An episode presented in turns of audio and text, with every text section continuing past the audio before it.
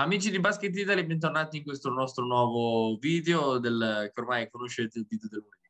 Eh, prima di iniziare con le domande per il nostro ospite, vi ricordo sempre di ascoltare il nostro podcast disponibile su Spotify, Apple Podcast e Google Podcast, di seguirci sul nostro canale YouTube, eh, aggiornato con le nostre puntate video, di iscrivervi al canale, mettere un piace, condividere, commentare, insomma, farci sentire il vostro supporto e vi rimando sempre al nostro sito basketitaly.it dove metteremo i nostri articoli e condivideremo le nostre puntate video sul nostro sito. Ehm, bene, eh, presento subito l'ospite che ho qua fianco a me e gli do anche un bentornato perché è già stato qui su queste piattaforme. E ciao Giuseppe, Giuseppe Malaguti, eh, collaboratore di Sportale. Ciao Beppe. Ciao, ciao, ciao Nicolo, grazie dell'invito, è sempre un piacere stare con te e parlare di pallacanestro. esatto, per parlare di pallacanestro. Bene, allora Giuseppe, partiamo, partiamo subito, partiamo a bomba e partiamo ovviamente parlando delle scarpette rosse dell'Armani Milano che questa settimana eh, ha annientato una pallacanestro varese praticamente mai in partita. La Virtus Bologna invece si prende il derby contro eh, Reggio Emilia e Brescia firma 12 vittorie consecutive in campionato. Se non sbaglio, non perde da quel, da quel Milano-Brescia di, qualche, esatto, di 12 esatto. giornate fa, eh, esatto. non perde appunto da, da quel momento. Eh, che weekend è stato per le prime della, della graduatoria? Ma guarda, Milano eh, è stata veramente abile, nel senso che è riuscita a gestire anche no, le partite, mi riferisco alla partita di Istanbul con l'Efes, una partita durissima, giocata eh, con grande intensità e vinta, ribaltando un fattore campo e una, contro una squadra difficile come l'Efes. E quindi Messina è stato abile, e secondo me lo sta facendo quest'anno, a mh, ruotare giocatori che ovviamente in, Euro, in Eurolega non giocano, mi vengono in mente Baldasso, Tarceschi stesso, gli Alviti, e non c'è stata partita. Non c'è stata partita, devo dirti che credo che a Varese, tu Varese la conosce meglio di me, pesato come un macigno l'assenza di, di Marco Skin perché credo che sia il terminale offensivo principale della squadra di Roy Hackers mm, e quindi dispiace perché comunque è un derby, magari non è più come anni fa, ma era il 185 derby, un derby che comunque vuol dire tanto per la pallacanestro italiana. Come dicevo, non c'è stata partita, Milano portò a casa due punti, altri due punti fondamentali per, per blindare il primo o il secondo posto, poi vedremo la Virtus cosa farà. E, e, ripeto, sta gestendo secondo me Messina alla perfezione rispetto alla passata stagione il discorso del, del minutaggio dei giocatori italiani in campionato. Varese continua, al di là di come è andata la partita, a sorprendere perché davvero quando è arrivato il coach olandese la squadra è totalmente cambiata. Vittorie, la squadra che comunque dà spazio a giocatori come Librizzi, Virginio, insomma, non si può dire che bene per Varese può capitare di prendere anche una, una scoppola così no? in campo come quello del forum quindi direi che critiche non se ne possono fare a Varese in questo caso. Esatto, tra l'altro, eh, parlando se- rimanendo sempre in ottica eh, Milano e Varese, do due chicche di cronaca proprio, uh-huh. eh, ovvero che Varese ha fatto esordire eh, per la prima volta un giocatore cinese nel sì. campionato italiano, ovvero parliamo di Zhao, gio- eh, giocatore di appena 16 anni, pensa, va ancora al liceo, e, ehm, è il primo cinese a esordire nel campionato di Serie A. E invece, per quanto riguarda Milano, una notizia proprio fresca di oggi è la risoluzione contrattuale con, uh, con sì, Riccardo Moraschini. Sì. Ecco, due... Ma guarda, sì, il discorso mm-hmm. dei giovani eh, fai bene a sottolineare Nicolò perché al di là del ragazzo cinese eh, sottolineiamo prima Matteo Librizzi con come sta giocando e anche Nicolò Virginio, no? con quale autorità. Stiamo parlando di un ragazzo del 2002 il primo, 2003 il secondo. E quindi è, un, è bello, è un piacere vedere ragazzi così giovani che comunque tengono il campo benissimo in Serie A. Per quanto riguarda il discorso di Moraschini, era un po' nell'aria, è un argomento un po' spinoso, non so se è il caso di parlarne, però dispiace che sia finita così, perché sul valore del giocatore non si discute. Vedremo quando avrà scontato tutta la squalifica quale squadra si assicurerà il giocatore, perché ripeto, stiamo parlando di un giocatore che comunque fa parte del giro nazionale e comunque anche nella passata stagione ha giocato da protagonista con Olimpia Milano, che insomma parliamo di un team importante. Esatto, esatto. Eh, invece per quanto riguarda beh, la Virtus, sappiamo no, che ormai è è una, una forza incredibile. Per quanto, invece, sì. diamo due, due, no, due, spendiamo due parole su questa Brescia che fa 12 vittorie di fila in campionato, che mi sembra degna di nota proprio. Sì, ieri Brescia, io ho visto alcuni highlights, ho letto un attimo, poi c'era qualche problema di quelle statistiche LBA ieri, però ha fatto una rimonta clamorosa, esatto, ridiamo, ma si è fatto fatica un po' a lavorare ieri. Ieri ha fatto una rimonta incredibile, se non sbaglio erano sotto di 16 punti alla fine del terzo quarto. E poi anche con Cobbins che si è fatto male, su una situazione anche di, di emergenza uomini. Però questa squadra è in missione, 12 vittorie di fila non le fai per caso. E credo che Magro, coach Magro abbia fatto un lavoro straordinario e abbia costruito una squadra buona attorno a due giocatori, soprattutto uno che è della Valle, che davvero stanno alzando il livello di questa squadra. E se tu pensi che erano 4-7 e adesso ne hanno vinte 12 di fila, di fatto hanno blindato, credo che siano quasi irraggiungibili, hanno blindato il terzo posto e si è visto anche in Coppa Italia con Milano, io fossi una squadra anche delle due davanti, sarebbe meglio evitare, perché Brescia è una squadra che non ha nulla da perdere, so anche secondo me con una certa tranquillità. Ribadisco, eh, i due, le due armi principali sono appunto un altro Mitro Long e della Valle, ma anche i Petruccelli, i Cobbins, i Barnes stanno andando è vero, vero. Porta, eh, bene, invece per quanto riguarda la seconda domanda della nostra chiacchierata, parleremo della, sì. della nuova gestione napoletana firmata Maurizio Buscaglia, che questo weekend batte Brindisi grazie a una prestazione super de, del, del, duo, del tandem, come vogliamo chiamare, Parks sì. e Rich. Eh, 22 punti Rich. per Parks, 20 per Rich. Eh, può dare una scossa l'arrivo di Buscaglia o sarà solamente, come dire, un fuoco che si spegnerà in fretta? Guarda, Nicola, è difficile da dirti perché secondo me Sacripanti sta, adesso forse sono di parte perché conosco bene il coach, Sacripanti sta facendo un buon lavoro avuto la sfortuna di avere tre ondate di Covid, eh, parlo sempre di Sacripanti, quindi la squadra è stata decimata. E diversi infortuni. Diversi, stavo arrivando a quelli diversi infortuni. Se pensi a Frank Ellegar, che comunque era il giocatore fondamentale per la squadra, si è fatto male. OJ Maio è uscito perché aveva problemi familiari in tornato in America. Pargo era arrivato e ha fatto bene, poi anche lui è andato via.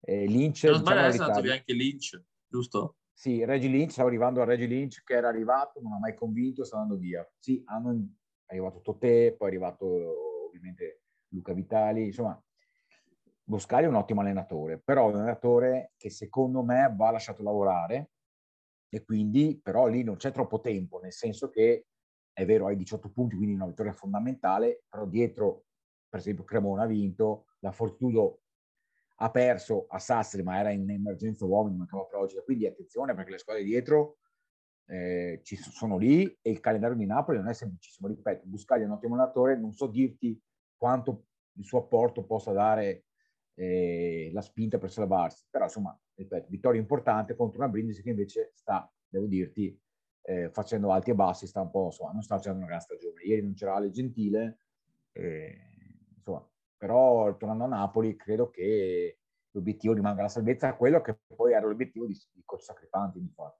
Sì, esatto, diciamo che il presidente Grassi ha sempre detto, anche quando Napoli sì. era praticamente a ridosso delle prime otto posizioni, ha detto pensiamo alla salvezza e mi sa che ci aveva visto lungo probabilmente. Ma certo, ci aveva visto lungo. Guarda, apro una parentesi che non vorrei cambiare tema, ma ti faccio l'esempio di Trieste. Trieste ha girato a terza al girone di andata, poi è crollato, perché poi è un po' così pian piano stanno andando fuori probabilmente le squadre più, più attrezzate. Napoli è un'ottima squadra, costruita bene, con degli elementi già presenti l'anno scorso in A2 che stanno facendo bene, mi vengono in mente i Zerini, i Marini, però l'obiettivo era quello che c'era il Presidente, cioè salvarsi e sono lì adesso. Esatto, perché ricordiamo quanto è fondamentale la, eh, dire, restare in A1 per Napoli con una squadra che ha visto la 2 e le, le, categorie minori per tanti anni, quindi sì, fondamentale mantenere la Serie A anche con un pubblico con il palabarbuto molto attivo, presente, cioè hanno voglia di pallacanestro importante, hanno grande energia ai tifosi, ma sarebbe un peccato se Napoli dovesse succedere, anche perché poi il Sud di fatto non ci rappresenta, abbiamo solo Brindisi, abbiamo Sassari che comunque fa parte dell'isola e adesso c'è Napoli, quindi sarebbe bello avere squadre anche del Sud, insomma, nel campionato. Eh, esatto, un po' sparpagliate in giro per tutta Italia. Eh sì, eh, invece eh, le note dolenti della settimana sono Varese, di cui però abbiamo già, già parlato in apertura, Perdono, perde anche la Fortitudo, Reggio Emilia e Trieste. Chi è che ti è sembrato più indietro questa settimana? Oh, guarda, a me Reggio Emilia è piaciuto moltissimo, per dire una squadra che non è indietro. Reggio Emilia è piaciuto moltissimo contro la Virtus, ho visto tutta la partita. La Virtus ha dovuto ha vinto meritatamente, diciamo che ha fatto partire di testa, però a un certo momento Reggio è rientrata, attenzione, mancava Lisevicius, che è la prima punta della squadra, quello che fa i punti, Candio fuori da, da, da, da tempo in memore, quindi è una squadra eh, che aveva anche delle assenze, però se l'è giocata praticamente alla pari con un Cicciarini un po' meno brillante del solito, ma un Cicciarini che sta facendo una stagione, permettimi di dietro di Colossi, come, secondo me insieme a Della Valle è l'MVP della stagione al momento. Ricordiamoci che Reggio è eh, quarta in classifica, ma sta anche giocando in Europa. È vero, la FIBA Europe Cup non è un torneo di altissimo livello, se vogliamo, ma sono in semifinale e dopo eh, domani esatto. in Danimarca per giocarsi. Quindi Reggio la leverei tra le deludenti. Sicuramente eh, Trieste, come ti, ti, accennavo prima, è un po' preoccupante, la sezione ha perso 7 di fila, ha fatto una gara di testa per 33 minuti, giocando bene a Trento, e poi nel finale Trento con le giocate di Placcadori è venuta fuori, quindi situazione di, di Trieste è un po' preoccupante, quindi Esatto, una partita è stata quella Trento-Trieste, l'ultimo canestro, perché fino all'ultimo canestro eh sì. Trieste ha provato a portarsela a casa. La palla non è entrata neanche tanto, è proprio esatto. fatto puff, fuori, no eh la sì, palla però, intera di, di, Trieste. Peraltro era un derby del Trivento, eh, non tanto sentito, ma diciamo che aveva un tema, due squadre in difficoltà, perché Trento mm-hmm. ha vinto, questo, quello che ha vinto ieri sera nel posticipo, è la seconda partita che vince nel 2022, quindi due squadre in forte difficoltà. E adesso Trento ha 20 punti, Trieste ha 20 punti, ma fossi le due squadre mi guarderei indietro più che ai playoff. Esatto, erano, erano quelle che nel girone d'andata erano la, esatto. corrispettivamente la terza esatto. e la quarta forza del campionato. Poi chiaramente può succedere di tutto perché avete visto la classifica com'è, bastano due vittorie di fila e, e sei nelle otto, bastano due sconfitte e sei nella zona bassa. Esatto, esatto. Eh, Giuseppe, adesso diciamo entriamo nel nostro focus eh, di giornata e per fortuna che ho te, eh, vi spiego perché quest'anno non abbiamo potuto parlare più di tanto della, dell'Unghia Treviso, peccato, quindi approfitto del fatto che ci sia tu con me per parlare sia di Treviso, essendo che sei comunque eh, un estimatore da, da vicino, e, e della Real Venezia di quale sei un tifoso, giusto? Sì, diciamo sono tifoso perché da, sempre, da ragazzino tifo Venezia e sono anche nato a Venezia. Poi ho avuto la fortuna di raccontarla sono sette anni che la racconto, soprattutto raccontarla nel momento che la squadra ha vinto tanti scudetti, ha vinto la Coppa e via dicendo. Guarda, Treviso la, la seguo perché sono, sono, spesso al Palaverde in quattro occasioni quest'anno, ma comunque secondo me Menetti è un ottimo allenatore, sta facendo un buon lavoro. Io credo che però Treviso stia pagando un po' il fatto di avere anticipato la preparazione in, in vista della Champions League, dove ha fatto comunque bene e si è qualificata e credo che abbia portato molte energie via quel discorso di prepararsi così e giocare subito a alti ritmi, alti livelli. Si sono qualificati, hanno fatto un ottimo inizio di campionato, poi gioco forza anche per qualche infortunio, qualche giocatore che è sceso di rendimento, la squadra si è un po' persa. Mm, adesso avrei letto che Sims probabilmente, o forse è già stato tagliato, perché comunque non sta rendendo, e non so chi, su chi andranno. E, e, anche Treviso, nonostante ribadisco, sia un club che, che ha lavorato bene, che abbia anche Mhmm, diciamo, voglia di fare l'Europa e, fare, e, anche per la prossima stagione si trova in una situazione veramente difficile. 18 punti sono pochi, ma soprattutto, Nicolò, se vai a vedere il calendario, è un calendario tosto quello di Treviso. Perché, per esempio, devi incrociare la Fortitudo a Bologna, al Paladozza, che non è facile giocare, e la Fortitudo ha vinto anche a Treviso. Io ero presente, tra l'altro, la partita tra Fortitudo e, e, e Treviso al Palaverde. Quindi Treviso a questo momento ha l'obiettivo di salvarsi, Ah, chiaramente eh, erano altri gli obiettivi, visto come era la partenza, però il campionato di quest'anno è, così. Ma non mi sento neanche di criticarlo, io credo che probabilmente il roster anche tanto corto, eh, era, la squadra probabilmente non, non, era tarata per fare entrambe le competizioni, questo l'abbiamo un po' sempre detto, no? una squadra che di fatto gioca 8-9 giocatori. Esatto, forse risente tanto, come dicevamo qualche tempo fa, del, degli AD di Logan e di Mekoguru ma guarda, me sicuramente risente di due giocatori così importanti le essenze pesano, perché Logan è un, è un leader, tantissimi punti nelle mani, ti risolveva la partita. Per un periodo l'ha fatto Dimsa e Sokolowski, e mentre Mekovu ha fatto molto bene a Treviso, non sta facendo bene a Sassari, anzi, adesso non so dirti, ma credo che sarà tagliato perché sta giocando Miro Milan.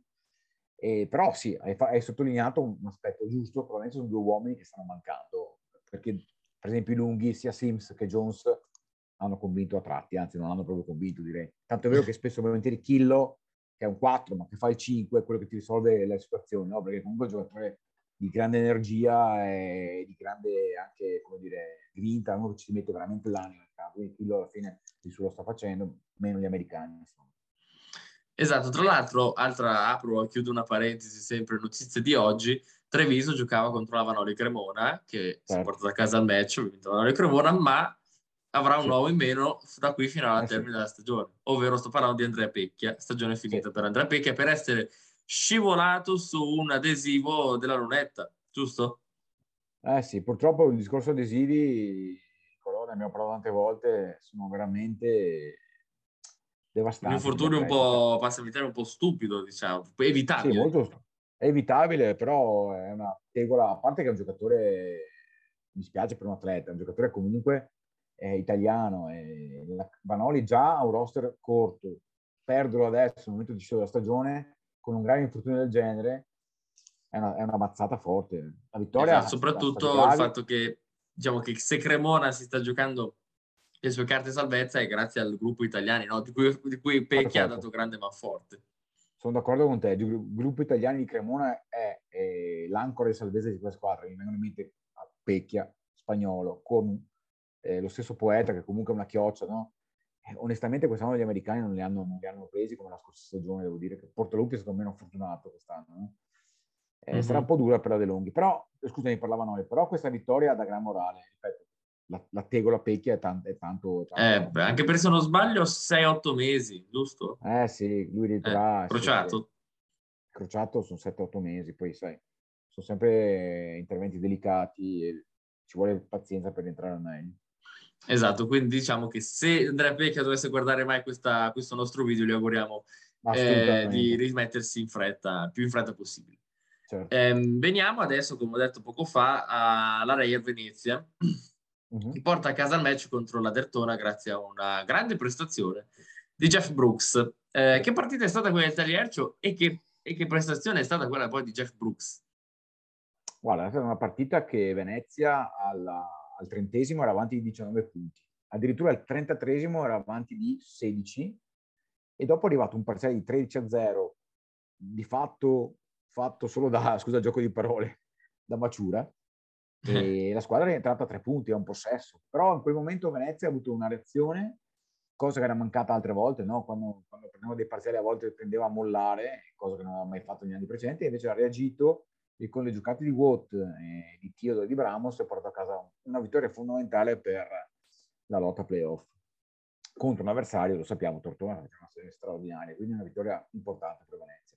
Per quanto riguarda Brooks, eh, è stato il migliore in campo, non tanto, sì, i 16 punti sono stati fondamentali, ma per l'atteggiamento che ha avuto, positivo, il fatto di aiutare i compagni, prendere gli imbalzi fondamentali, insomma è stato davvero il giocatore in più della squadra, insieme secondo me anche a Theodore e a Watt, ma Brooks ultimamente, al, al, di là della brutta partita che hanno fatto tutti a, a Lubiana, sta migliorando Brooks, eh, sta migliorando dopo un inizio stagione buono, ha avuto poi un calo anche perché ha avuto un covid brutto, ha avuto un paio di infortuni muscolari, però il giocatore lo conosciamo. È vero che l'ultimo anno Milano non ha giocato benissimo, o meglio, ha giocato poco, però è un giocatore che ha tanta esperienza, ha giocato in team importanti come Malaga, come appunto Milano, e credo che Venezia si affiderà a questo tipo di giocatori, cioè giocatori di esperienza come Brooks, come Bramos, come Theodore, che però giocano anche per la squadra, non, per il, non singolarmente. Io continuo a dire che Venezia, al di là delle prime tre, insieme a Tortona, sono le cinque squadre migliori che abbiamo. Venezia ha un roster importante, giocatori anche di esperienza che non sono abituati a vincere. Quindi la vedo comunque protagonista anche nei playoff. Poi chiaramente dovrà avere più continuità, perché è stato un po' il problema di questa stagione, alti e bassi in continuo. Esatto, a proposito di questi alti e bassi, secondo te in questa seconda parte di stagione Venezia sta un po' riscattando quella che non è stata la qualificazione alle Final 8 di Coppa Italia? Par- allora, parzialmente sì, la sta riscattando, rimane comunque, una, diciamo la verità, una brutta figura non essersi qualificati.